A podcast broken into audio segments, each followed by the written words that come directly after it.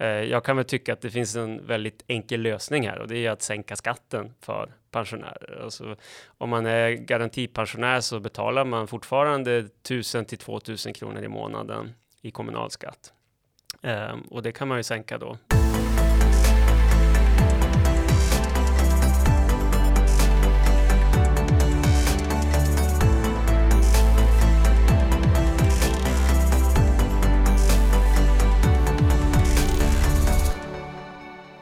Jakob Lundberg är chefekonom på Timbro och doktor i nationalekonomi. Han är troligtvis bekant för många av våra lyssnare eftersom han också gästade ett av våra tidigare avsnitt.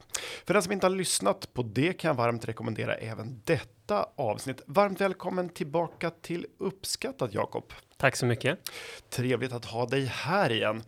Eh, Eh, nu i skuggan av kriget i Ukraina som naturligtvis upptar många och även våra tankar så finns det ju även andra frågor som cirkulerar i debatten och en av dem som som vi båda är engagerade i är pensionsfrågan och du har på sistone varit ute och kommenterat regeringens förslag om garantipension.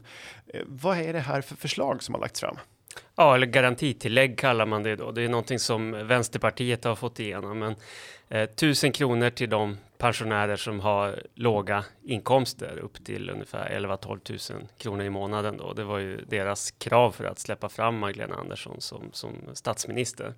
Eh, och det låter ju bra, men det finns ju många olika problem med det här förslaget. Och, och det största är ju att i och med att det är just riktat till de pensionärer som har låga inkomster så, så minskar det ju per definition då respektavståndet i pension mellan den som har jobbat hela livet och tjänat ihop till en bra pension och, och den som inte har jobbat alls då, eller jobbat väldigt lite och därigenom har en, en låg pension.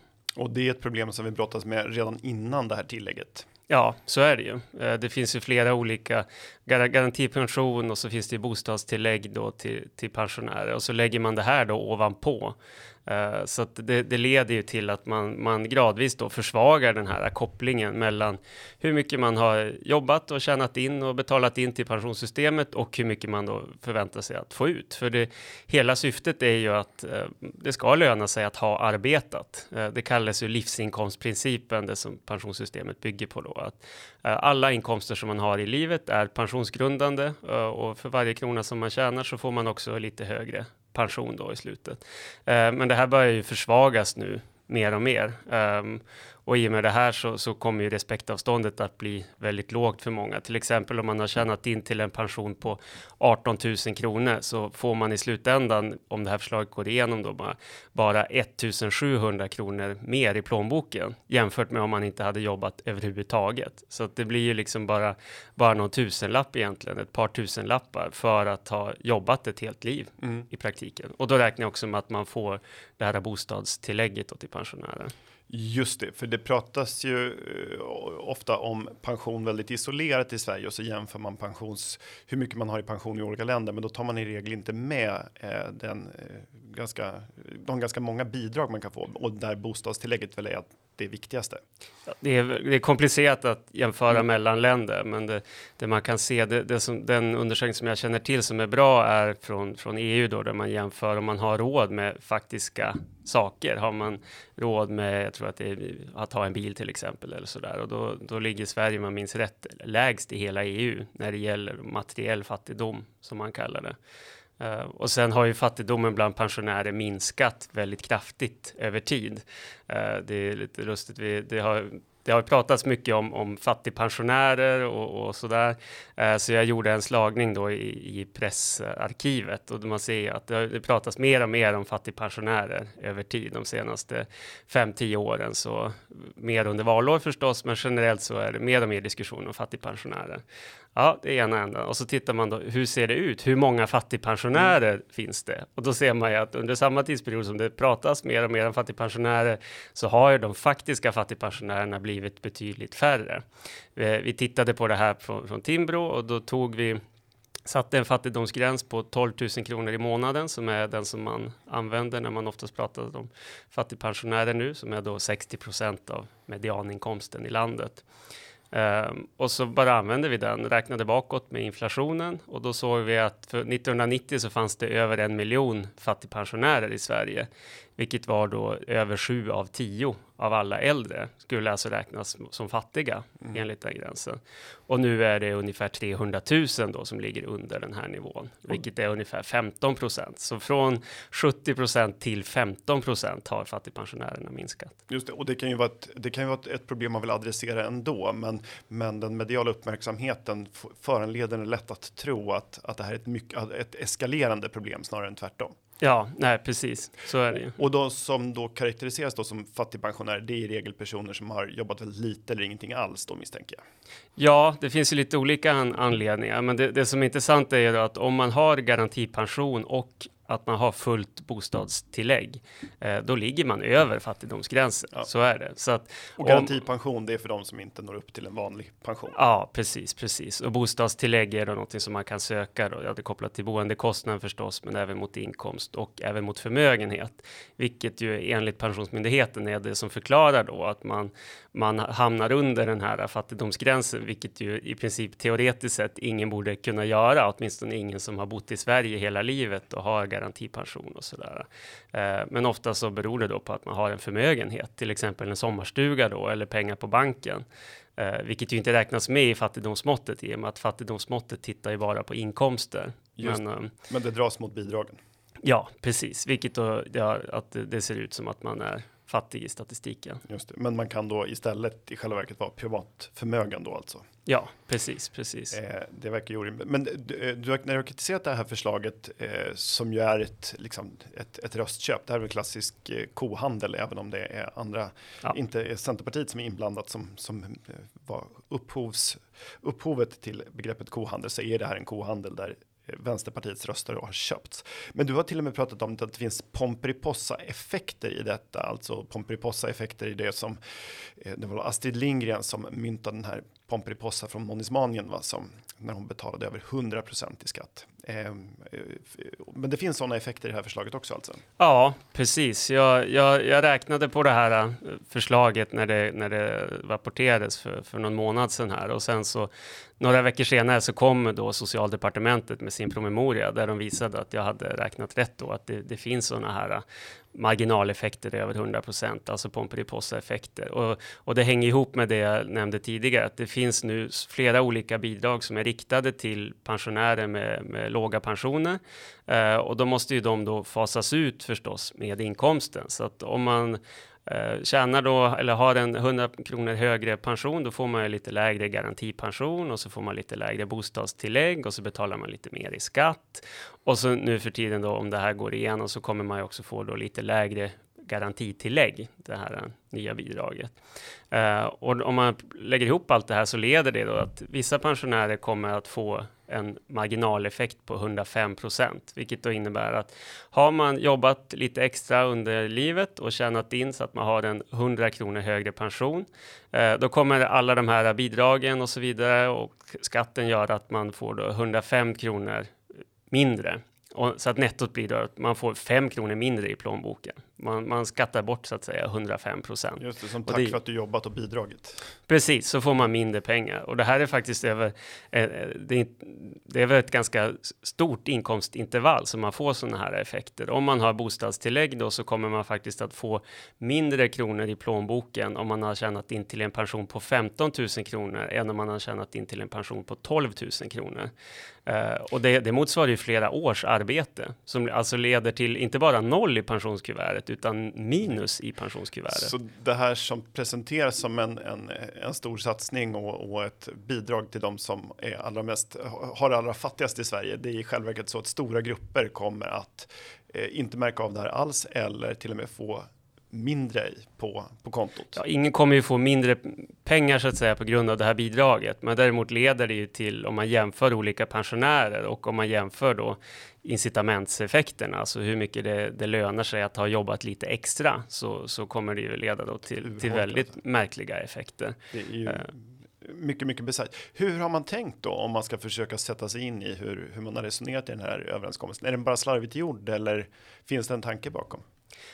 Nej, det, det, var väl Vänsterpartiet som verkligen ville propsa på att få igenom det här och, och, man har väl försökt att ändå minimera marginaleffekterna. Det kunde väl ha blivit ännu värre, eh, men man, man kommer fram till att man kunde inte göra det på något annat sätt än att det skulle leda till marginaleffekter över 100 procent. Och i och med att man får då fullt garantitillägg upp till ungefär 12 000 kronor då eh, och sen efter det så börjar det här eh, bidraget trappas av eh, med 38 kronor per hundralapp. Så att för den pensionär som har 100 kronor högre pension så får man 38 kronor mindre i garantitillägg och det är ju, det är ju den utfasningen då med 38 procent som gör att tillsammans då med garantipension och bostadstillägg och skatt eh, att man kommer då över 100 procent i, i mm. marginaleffekt.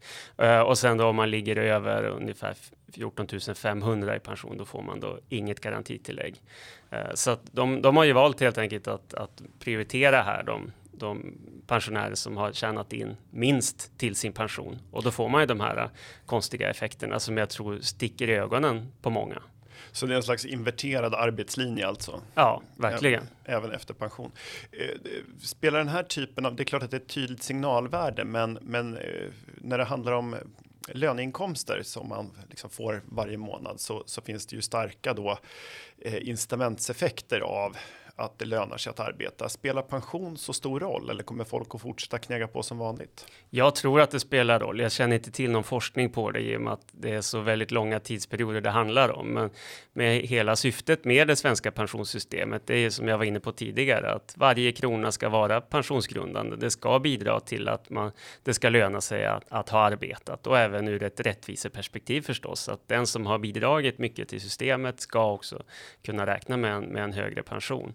Eh, och om man då försvagar det här steg för steg, eh, vilket man nu gör, eh, då, då kommer ju folk då till slut att förstå det och, och, och tänka på det, att ja, det, det lönar sig inte att, att ha att jobba sig, extra. Ja. Det, det lönar sig för dåligt att, att ta ett lågbetalt arbete och att ha haft ett är, är, är inte heller så lönsamt då helt enkelt. Och den nej, signalen nej. kommer att påverka människor och deras handlande. Ja, det tror jag. Och jag tror att det kommer påverka förtroendet också för pensionssystemet och, och allt sånt här. Um, så att det, det är allvarligt på, på många olika sätt. Mm. Plus då att det här finansieras ju över statsbudgeten. Principen sedan tidigare har ju varit att eller är ju fortfarande då att pensionssystemet ligger fristående från statsbudgeten. Det ska vara ett, ett autonomt eh, självfinansierat system eh, och det funkade ju väldigt bra fram tills ganska nyligen då regeringen började införa olika sådana här tillägg. Man införde ju tidigare då något som man kallade för inkomstpensionstillägget som bygger på lite samma logik då att man rakt över statsbudgeten bara inför ett nytt skattefinansierat bidrag till pensionärer eh, som inte alls följer samma logik som som resten. Och, och det, det som jag tycker är allvarligt med det är ju att då förvandlar man ju pensionen egentligen till ett bidrag. Alltså pension är ju inte ett bidrag. Man har, man har jobbat, man har gjort sig förtjänt för sin pension. Eh, men om man då säger att men nu ska vi införa olika bidrag som politikerna beslutar om och delar ut som ett, ett, ett ogenerat valfläsk, ja. precis. eh, då, då har det ju blivit ett bidrag då eh, och ingenting som man, man kan säga att men det här har jag gjort mig förtjänt till, utan då, då är man ju helt beroende av politikernas nycker. Just det, du är, man är i politikernas händer för sin försörjning på när man är pensionär. Då kan man ju ändra åt alla håll. Alltså det är inte alltid det blir bättre, utan det kan ju också bli sämre då när man inte själv har tjänat ihop de pengarna. Ja. Eh, det riskerar ju, tidigare så eh, kritiserades ju pensionssystemet för att vara, eh, påminna om ett pyramidspel, det vill säga att eh, den pension som betalades ut jobbades ihop av de som nu, de som just då var arbetsföra. Mm, mm. Eh, och sen så ändras det här då med den här pensionsöverenskommelsen när man försöker frångå det här systemet, vilket skapar ett mer robust system. Eh, det här är ju och det här beror på när pensionsöverenskommelsen eh, så sitter ju då eh, Socialdemokraterna, Moderaterna, Centern, Liberalerna och Kristdemokraterna i den här pensionsgruppen mm. eh, och det är de som styr över här och utestängda är då Miljöpartiet, Vänsterpartiet och Sverigedemokraterna. Mm, eh, som inte har varit med i det här. Eh, och det här har ju då varit för att man ska garantera en långsiktighet, en stabilitet och, och, och, att man ska kunna förutse vad som händer. Men det här är ett sätt att, att göra ett tydligt avsteg från den här pensionsöverenskommelsen och pensionsgruppens arbete. Ja, så är det ju. Och, och eh, väldigt konstigt också, för man, man har ju sagt då rent formellt att det här garantitillägget då är en del av bostadstillägget. Eh, så man, när man lägger in det då till exempel rent juridiskt i socialförsäkringsbalken så lägger man in det under bostadstillägg då under den paragrafen. Eh, men det har ju ingenting alls med bostadskostnader att göra eh, och det kommer ges till väldigt många fler än de som idag har bostadstillägg. Så det, det är ju bara ett juridiskt trick, ett politiskt trick då för att kunna kringgå pensionsöverenskommelsen i och med att man har sagt då att garantipensionen och sådana saker som har att göra med pensioner, det måste man då komma överens om med de borgerliga partierna i pensionsgruppen om. Eh, men att sånt som är då mer bidrag, till exempel bostadstillägg, det är någonting som då regeringen kan styra över i statsbudgeten. Uh, och då har man då dragit det här tricket, vilket de ju verkar ha kommit, uh, kommit undan med än så länge med, med de borgerliga partierna. Eh, de borgerliga partierna skulle ju rent teoretiskt kunna säga att Socialdemokraterna i och med det här har brutit mot pensionsöverenskommelsen, men de verkar ju indirekt ha, ha köpt det här ändå. Um, men det, men, ja, det är också en, en, annan del som är, är, väldigt allvarlig med det här. Och så ska jag säga också angående pyramidspel och så. Pensionssystemet är ju fortfarande till största ja. delen ett pyramidspel. Det som man gjorde och som de borgerliga partierna drev igenom var ju premiepensionen, uh, vilket ju är då, det, där sparar man ju faktiskt till sin egen pension. Det är ju ens eget sparande och det, det, av den anledningen så de pengar som man betalar in till premiepensionen ingår faktiskt inte i skattetrycket rent formellt. Så att, Men det är en ganska liten del, eller hur? Ja, det är en liten del. Det är ungefär en procent av, av BNP som går till um, till Premie. premiepensionen som är då ett, ett investerat, ett faktiskt sparande. Men, men resten är ju då ett, ett fiktivt sparande. Att jag, jag tjänar in pengar till, till min pension. Jag betalar in till pensionssystemet, eh, men de pengarna används ju till största delen för att betala dagens pensionärer. Men samtidigt får ju jag då ett, ett, betalar in pengar på mitt konto som redovisas i orangea kuvertet. Det. Men det är ju ett fiktivt sparande då, för det, det, är ju en fordran som jag har då på de som jobbar någon gång i framtiden, att de ska betala min pension. Just det, och det bygger på att de har incitament att jobba. Ja, precis. Det bygger på att det finns någon som också betalar de här skatterna det, i framtiden. Så det är fortsatt bästa garanten för en vettig utveckling av, av din framtida pension, det är att du och andra arbetar och har starka incitament till det. Ja, så är det. Så är det. Och det har ju man också gjort tydligare i med det här pensionssystemet som infördes på, på 90-talet, som är nu att pensionerna är ju direkt knutna till lönerna. Så om lönerna ökar med 1% då blir också pensionerna 1% högre. Mm. Eh, så att även pensionärerna har ju en direkt stake i hur ja. det går för Sveriges ekonomi.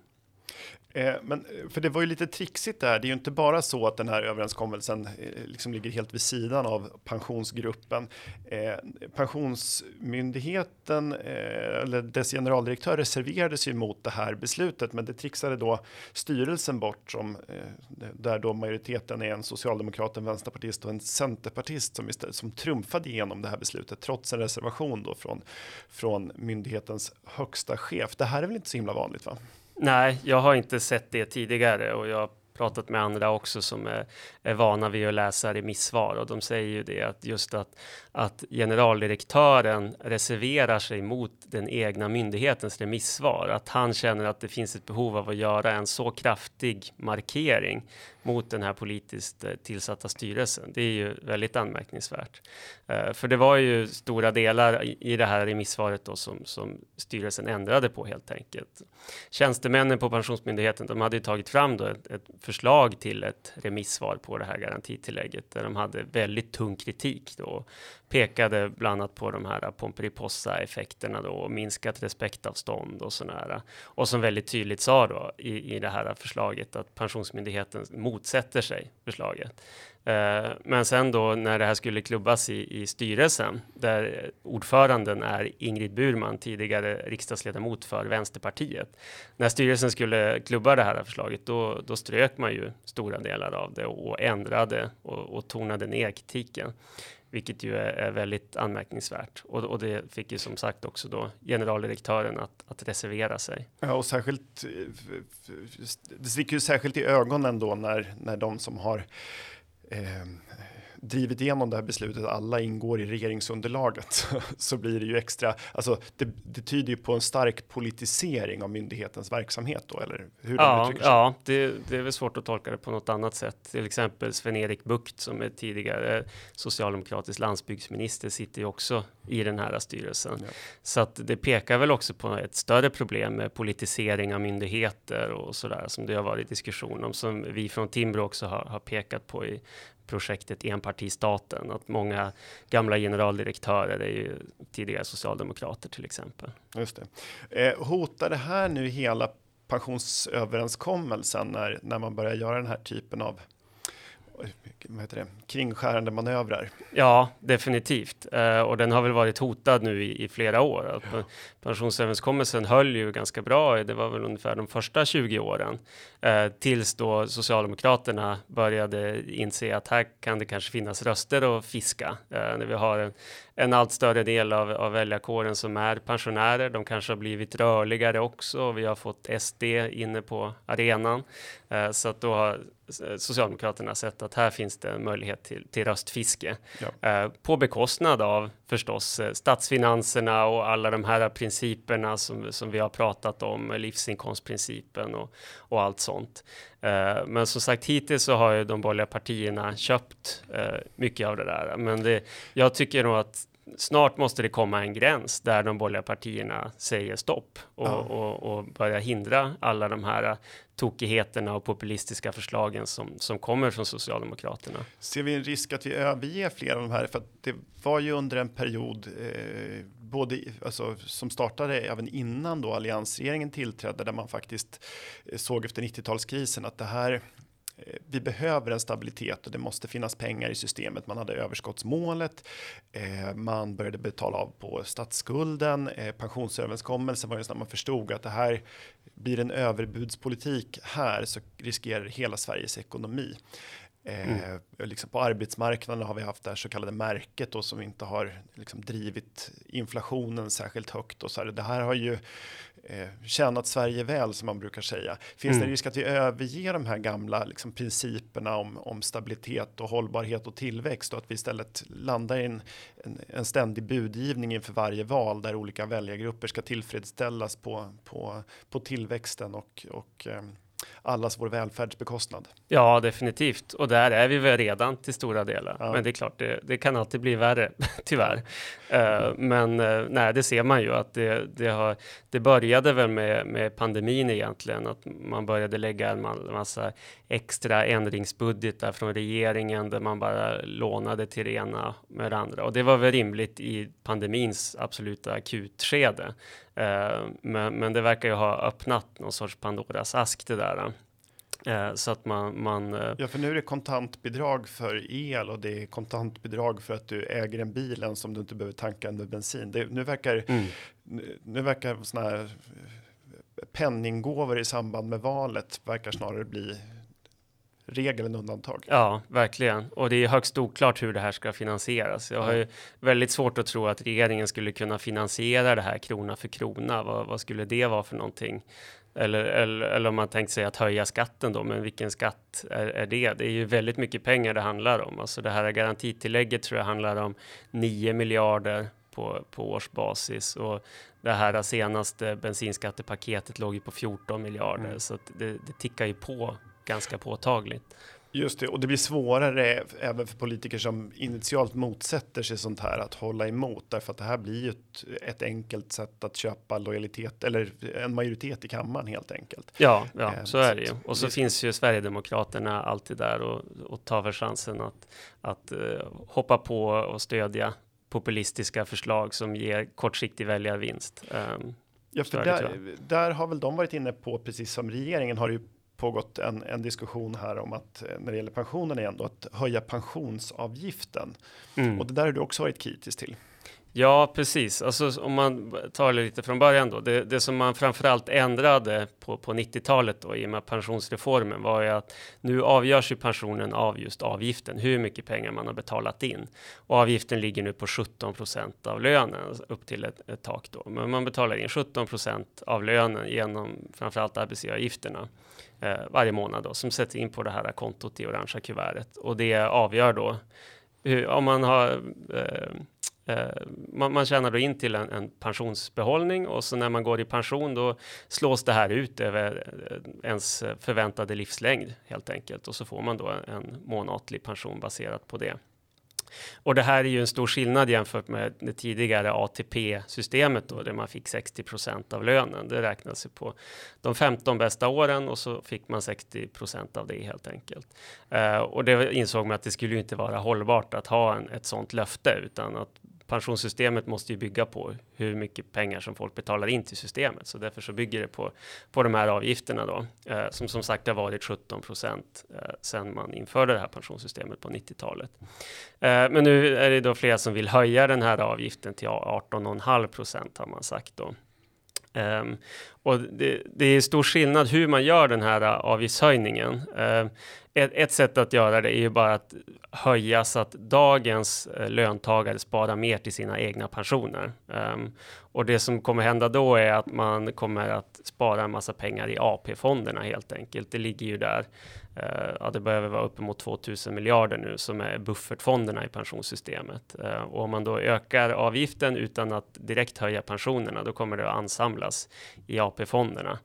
Eh, och jag är kritisk till det. Jag tycker att det, varför ska vi alla tvingas att betala till våra e tvingas att spara mer till våra egna pensioner och som dessutom då skulle ansamlas i stora statligt förvaltade AP-fonder som ju också lite med tal på tal om det vi har pratat om är ju någonting som eh, drar åt sig politikernas lystna blickar att oj, här har vi en massa miljarder som ligger och skvalpar. Det kan vi väl ta och använda till något politiskt utsett syfte om man vill bygga bostäder eller olönsamma järnvägar eller ja, det, någon sorts citat klimatomställning. Att det ja. skulle vara bra och sådär. Ja. Precis. Uh, och, det, och nu, nu ska ju de här fonderna ta hänsyn till avkastningen bara, att man, man ska ge bästa möjliga, um, bästa möjliga pension till en, en rimlig risknivå. Uh, så att om man då går in och säger att man ska ta andra hänsyn, det ska bidra till klimatomställning eller så, det är klart, per definition då så kommer man ju behöva göra avkall på avkastningen och då blir det också lägre pensioner. Uh, så jag är väldigt skeptisk till den typen av kollektivt sparande. Uh, det här är något som jag håller på att titta på och kommer lägga lite reformförslag från, från Timbros sida. Men det som jag tycker hade varit en bättre väg är att sänka skatten på tjänstepension så att mm. man kan spara då privat helt enkelt eller via arbetsgivaren eh, och facken då får förhandla fram ökade avsättningar till tjänstepension så att det blir ett privat sparande snarare än att staten ska pressa in alla i samma mall och, och öka då eh, avgiften till det allmänna pensionssystemet. Och än värre, nu har vi pratat då om att man ska eh, betala in till Eh, framtidens pensioner. Vi som jobbar idag ska betala in mer till våra egna pensioner. Än värre vore ju om man retroaktivt höjde pensionsavgiften eh, så att man höjer pensionsavgiften nu och dessutom skriver man upp alla pensioner med lika mycket. Eh, så att de som redan idag är pensionärer faktiskt får mer i pension än vad de har betalat in till. Och det är ju principiellt väldigt anmärkningsvärt. Då har man ju brutit mot det här generationskontraktet som pensionssystemet är. Det ska bygga på fastlagda principer. Det ska bygga på att man, hur mycket man har betalat in i avgifter. Det är också det man får i pension.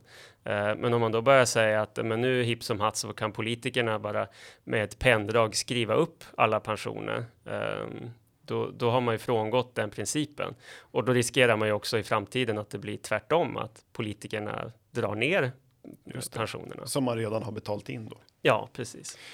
Eh, det här är riskfyllt. Ni från Timbros sidan har ju istället argumenterat för att man borde just ha ett eh, antingen mer PPM, alltså den del man själv väljer, eh, mm. Eh, eller att man då får bättre avdrag för om man investerar i sitt eget i sin egen pension för framtiden. Hur skulle det kunna se ut och vad är fördelarna?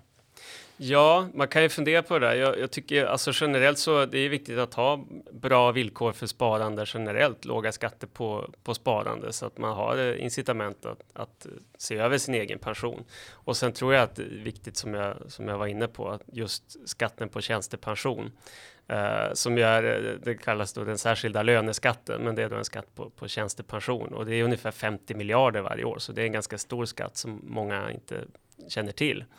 Eh, men om då arbetsgivaren sätter av pengar till ens tjänstepension, de allra flesta har ju tjänstepension via arbetsgivaren, då betalar man då 24% på den avsättningen. Och det är då istället för arbetsgivaravgifterna. Mm. Eh, då betalar man 24 där. Eh, och, och, då säger jag att men sänk den skatten. Så, så kan man spara fram då till ökade avsättningar till, till tjänstepension.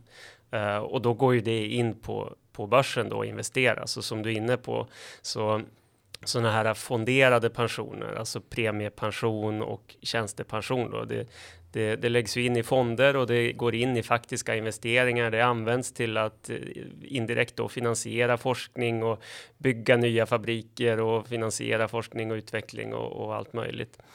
Uh, och, och, leder då till en, en god avkastning. Uh, och vi har ju sett att historiskt så har det avkastat kanske 5-10% per år, uh, vilket ju är betydligt mer än vad man får i, i den, den, det allmänna systemet, det som kallas inkomstpensionen, den stora delen av det allmänna systemet. Och där ju avkastningen är löneutvecklingen i och med att det är knutet till ekonomiska utvecklingen i Sverige. Och den har ju varit 1,5-2 procent då Just det, det, inflation. Det pratas ju ofta, även om då man nämner ju då sällan att antalet fattigpensionärer har, har minskat drastiskt då från 70% som du sa till, till 15 idag. Eh, så, så kritiseras det ju inte sällan då att de, de som är i, yrkesverksamma har haft en starkare ekonomisk utveckling än pensionärskollektivet de senaste åren. Ja, det beror lite på hur man räknar. Alltså om man, om man jämför de som är i arbetsför ålder, alltså upp till 65 eh, och de som är över 65. Så om man tittar under 2000-talet så har de som är över 65 haft en lite bättre inkomstutveckling mm. än, än de som är yngre. Uh, men det, det, det beror väldigt mycket på vad man tittar på här och det är mycket tack vare då tjänstepensionerna att de har, har dragit iväg väldigt mycket tack vare då att börsen har gått bra och så vidare. Uh, tittar man på bara de allmänna pensionerna så har ju de inte ökat riktigt mycket, lika mycket. Uh, och det beror ju framförallt på att folk, vi lever längre samtidigt som folk fortfarande går i pension vid 65. Eh, och det kan man ju tycka, det, det är väl ett val som man får göra. Om, om man väljer då att ha eh, vara pensionär längre, ha ökad fritid mot slutet av livet, det, det är väl fine. Eh, men det är klart att då, då måste de här pengarna måste ju räcka över flera år då. Eh, och det har ju bidragit då till att eh, pensionär, de allmänna pensionerna har sjunkit tillbaka lite grann i förhållande till lönerna. Just det, därför att folk lever längre efter pensionering helt enkelt. Ja, ja. Så det var när, när pensionsåldern sattes, sattes den väl till var 67 år och medellivslängden var 63 eller någonting sånt där. Så att ja, då det. förväntades inte så många ta del av det här. Nej, och det ska nej. vi vara glada för att folk lever längre, men det blir naturligtvis dyrare när många lever längre och pengarna måste tas någonstans ifrån. Ja, ja, precis. Och man ska nämna också att det, det finns ju ingen officiell pensionsålder i Sverige längre, utan man väljer ju själv. Mm. Man kan gå i pension vid 62 eller man kan gå vid 70 och det gör jättestor skillnad för pensionen i och med att då, då ska det ju, då behöver det ju inte räcka lika många år. Om du går senare, och plus att ja. du hinner jobba in lite mer pengar. Ja, ja, ja, så är det ju också. Uh, så att uh, jag tycker det här är någonting som man ska istället för att bara ösa in mer pengar i systemet som då Socialdemokraterna och Sverigedemokraterna vill eller införa någon ny sorts förtidspension för att man då ska kunna leva på något annat bidrag de sista åren så måste vi se till att folk kan jobba längre uh, och vill jobba längre. Um, och det är ju ett, ett som har visat sig funka väldigt bra som man har tittat på i forskningen är ett, jobb, ett extra jobbskatteavdrag för äldre. Det finns då ett förstärkt jobbskatteavdrag för äldre som man införde då i samband med att det vanliga jobbskatteavdraget mm, infördes. Det där, det där har vi tittat på och konstaterade just att det gett ganska, gav ganska starka effekter. Ja, ja, verkligen. Uh, och sen så det är klart att man måste titta på arbetsmiljö också, att man ska kunna jobba länge. Uh, och det är klart många har väldigt slitsamma yrken uh, och, och, kanske inte kan jobba hela vägen fram till 65 i det yrket. Och då kanske man kan fundera på, finns det ett sätt att ha en mer flexibel arbetsmarknad så att man kan byta yrke mot slutet av livet? Man kanske inte kan jobba med något tungt uh, inom vården eller inom byggsektorn eller sådär. Men det finns ju väldigt mycket jobb som behöver utföras. Så att man så. kanske kan sitta vid något kontor då eller göra någonting som inte tar lika mycket på kroppen. Uh, och även när det gäller att, att, se till att arbetsgivarna får större incitament att ha en god arbetsmiljö för äldre arbetstagare. Och där de största bovarna i dramat är ju kommuner och regioner. Det är där vi ser att det är höga sjukskrivningstal och många som blir förtidspensionärer.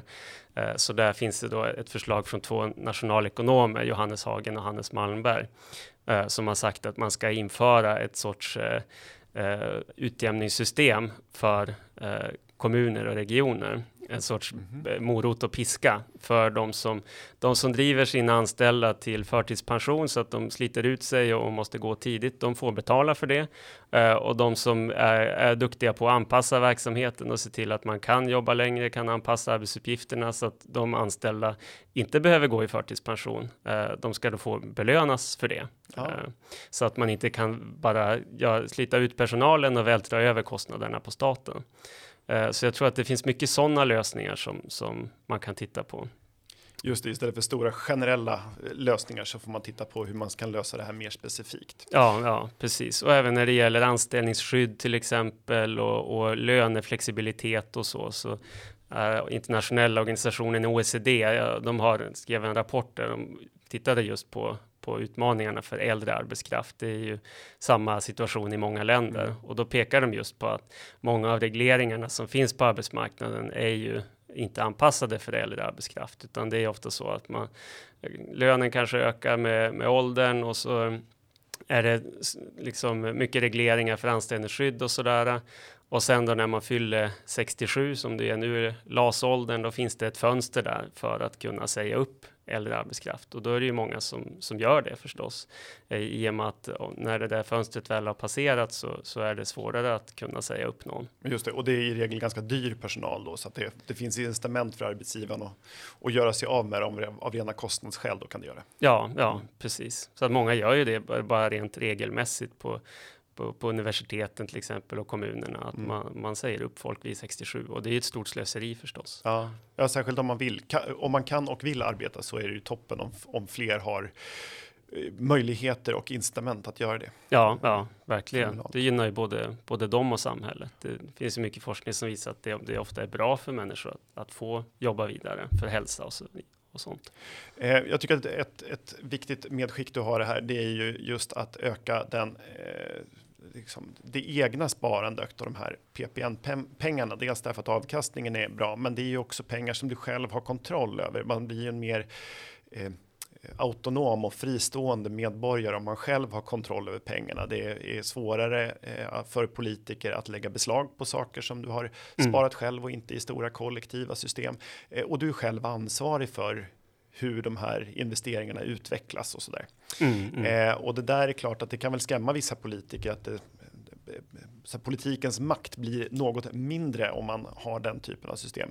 Eh, men utifrån ja. mitt perspektiv så tycker jag att det låter alldeles, alldeles strålande att, att man själv tar ett större ansvar och, och, själv kan räkna på och förstå när man kan gå i pension och vad det kan innebära och så. Mm, mm, verkligen. Och som sagt, premiepensioner var ju någonting som eh, de borgerliga partierna drev väldigt hårt på 90-talet för att få med i pensionsöverenskommelsen. Och en av de drivande där var Margit Genser som var moderat riksdagsledamot. Och hon, mycket av det här kom faktiskt från skattebetalarna på den tiden. Det var flera olika rapporter som skattebetalarna skrev då, där också Margit Genser var medförfattare, där man skissade syftade då till ett, eh, ett pensionssystem med större privat inslag eh, och, och också den här premiepensionen då. Eh, och en, en, stor fördel med den är ju att man har, det är ju ens egna pengar. Det, man har ju konstaterat det att skyddet för äganderätten som finns i, i regeringsformen, det innefattar även premiepensionen. Så att det, det har ett betydligt starkare skydd än rest, resten av pensionssystemet. Ja. Så det, var,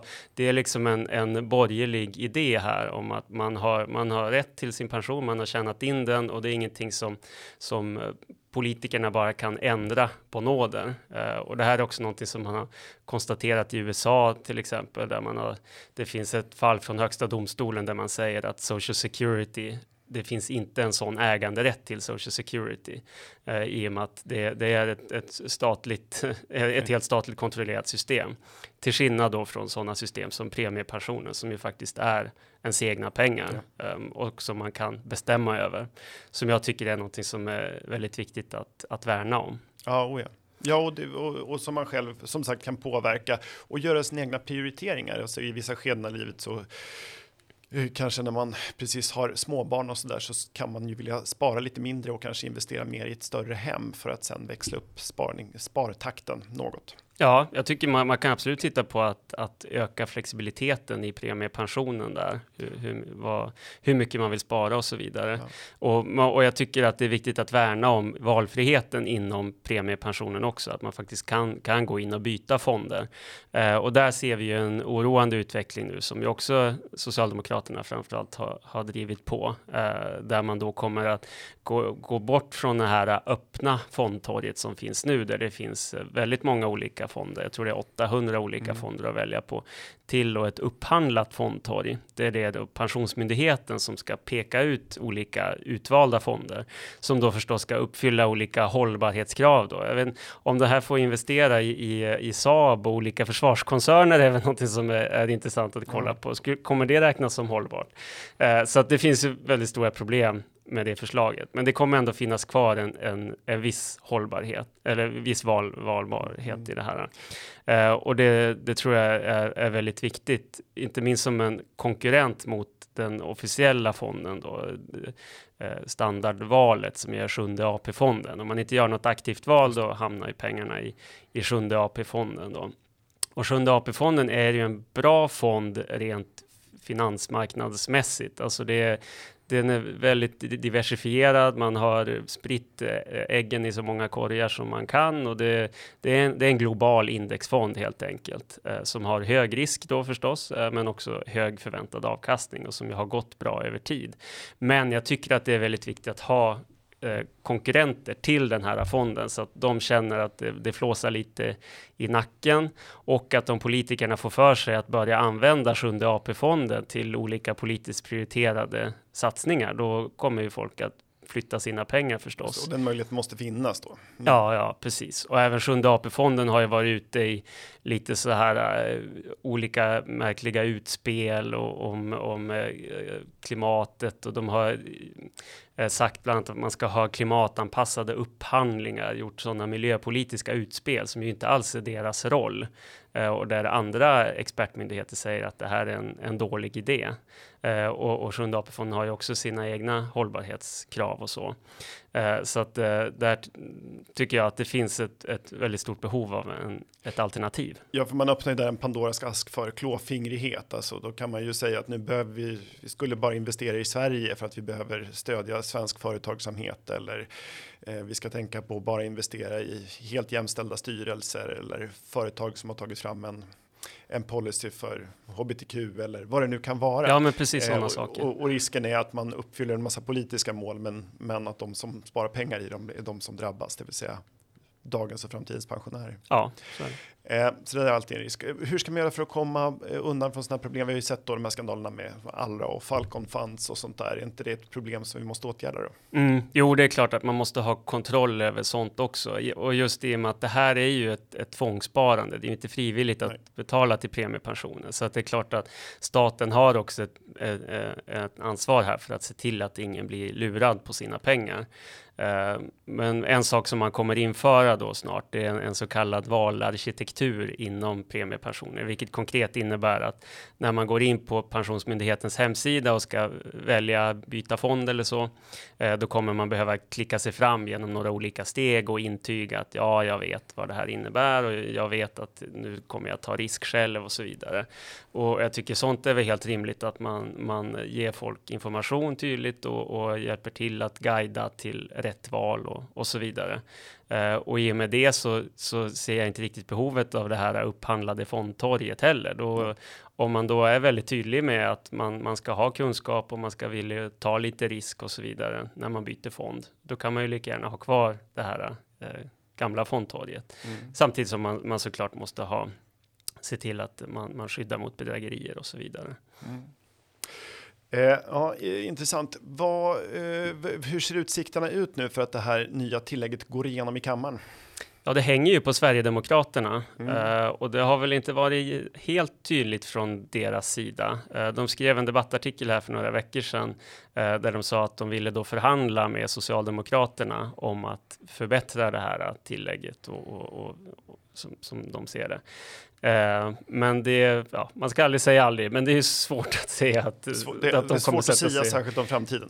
Nej, det, Socialdemokraterna har ju eh, visat för att de är beredda att göra väldigt mycket för att få igenom sådana här saker och, och, vinna val och sånt. Så det ligger i eh. farans riktning? jag, jag, tror ändå att det är osannolikt att de skulle sätta sig ner och förhandla fram eh, ett eget förslag. Eh, så att eh, jag, jag, skulle gissa att det här kommer falla i riksdagen eh, och att den borgerliga sidan kommer ta fram eh, ett, ett motförslag ehm, som man får, får hoppas då är, som, är som bättre. ja, ja, tyvärr är väl den politiska logiken så att de måste liksom göra någonting. Man kan inte bara säga nej, utan då måste man ha någon sorts motförslag här. Eh, jag kan väl tycka att det finns en väldigt enkel lösning här och det är att sänka skatten för mm. Pensionärer. Alltså, om man är garantipensionär så betalar man fortfarande 1000 till 2000 kronor i månaden i kommunalskatt. Um, och det kan man ju sänka då. Och det har man ju gjort också. Eh, historiskt, mm. framförallt under alliansregeringen, så sänkte man skatten för pensionärer väldigt mycket. Med ungefär 1000 kronor i månaden för det låter en garantipensionär. Det låter mycket, mycket bättre förslag tycker vi från Skattebetalarnas förening. Skönt att höra. ja, det låter mycket klokt. Eh, vi börjar närma oss eh, detta avsnitts slut. Är det något medskick du skulle vilja göra till den som, som funderar lite över sin pension? Vad bör man tänka på? Det är inte så mycket en politisk fråga utan en privatekonomisk. Har du något tips vad man bör tänka på? Ja, alltså jag tycker nog att man, man ska inte vara så orolig. Ibland så är det en väldigt mörk bild som målas upp av pensionssystemet. Men om man har jobbat och, och haft eh, tjänat in till tjänstepension och så vidare, så då har man en helt okej okay pension tryggad. Sen det är klart, det beror väldigt mycket på när man själv väljer att gå i pension. Uh, och sen kanske man ska tänka på vad man har för annat sparande också. Har man sparat i ISK? Uh, eh, har man betalat av på, på villan eller bostadsrätten så är ju det en sorts trygghet också. Um, så att, eh, och sen så kan man ju gå in och göra en, en prognos då på det här officiella tjänsten minpension.se. Men då måste man ta med sig då att den här prognosen räknar inte med ekonomisk tillväxt, vilket ju är väldigt märkligt mm. med tanke på allt vi har sagt nu är ju att uh, det bygger på det. Precis, hela pensionssystemet bygger på att pensionerna följer den ekonomiska tillväxten. Uh, men på minpension.se så är alltså tillväxten satt lika med noll, vilket gör att många ser ut att ha väldigt låga pensioner. Och framförallt långt fram i tiden då där tillväxten, där ränta på ränta effekten med tillväxten kan då sannolikt göra väldigt stor skillnad. Precis, så är det. Så att vi, jag kan um, ja, det är något som vi kommer återkomma till från, från Timbros sida, just de här uh, tillväxtprognoserna och så vidare, att de är väldigt uh, ja, det, det, är ett väldigt märkligt antagande som man gör helt enkelt. Mm. Um, så, och det, det, tror jag bidrar också till att folk är mer oroliga över sina pensioner mm. än, än, man har anledning att vara. Spännande, men det där ser vi fram emot. Det, det, det kanske till och med är så att vi får lov att bjuda hit dig snart igen. Kommer gärna tillbaka. Ja, vad roligt. Det är alltid lika roligt att ha dig hos oss. Eh, mycket intressant och nyttigt att veta. Stort tack för att du kom hit, Jakob. Stort tack Christian. Eh, du har lyssnat och Uppskattat och det är en podcast från Skattebetalarnas förening. Vi arbetar för låga och rättvisa skatter, rättssäkerhet för skattskyldiga och minskat slöseri med skattepengar. Vi bildar opinion och folkbildar i skattefrågan. Och vi, vi lever som vi lär och tar bara emot frivilliga bidrag. Uppskattar du podden och vill medverka till att Sverige blir ett land med minskat slöseri och rimligare skatter så stödjer du oss enklast genom att bli medlem. Läs mer och bli medlem på www.skattebetalarna.se bli medlem. Till nästa vecka, ha det så bra!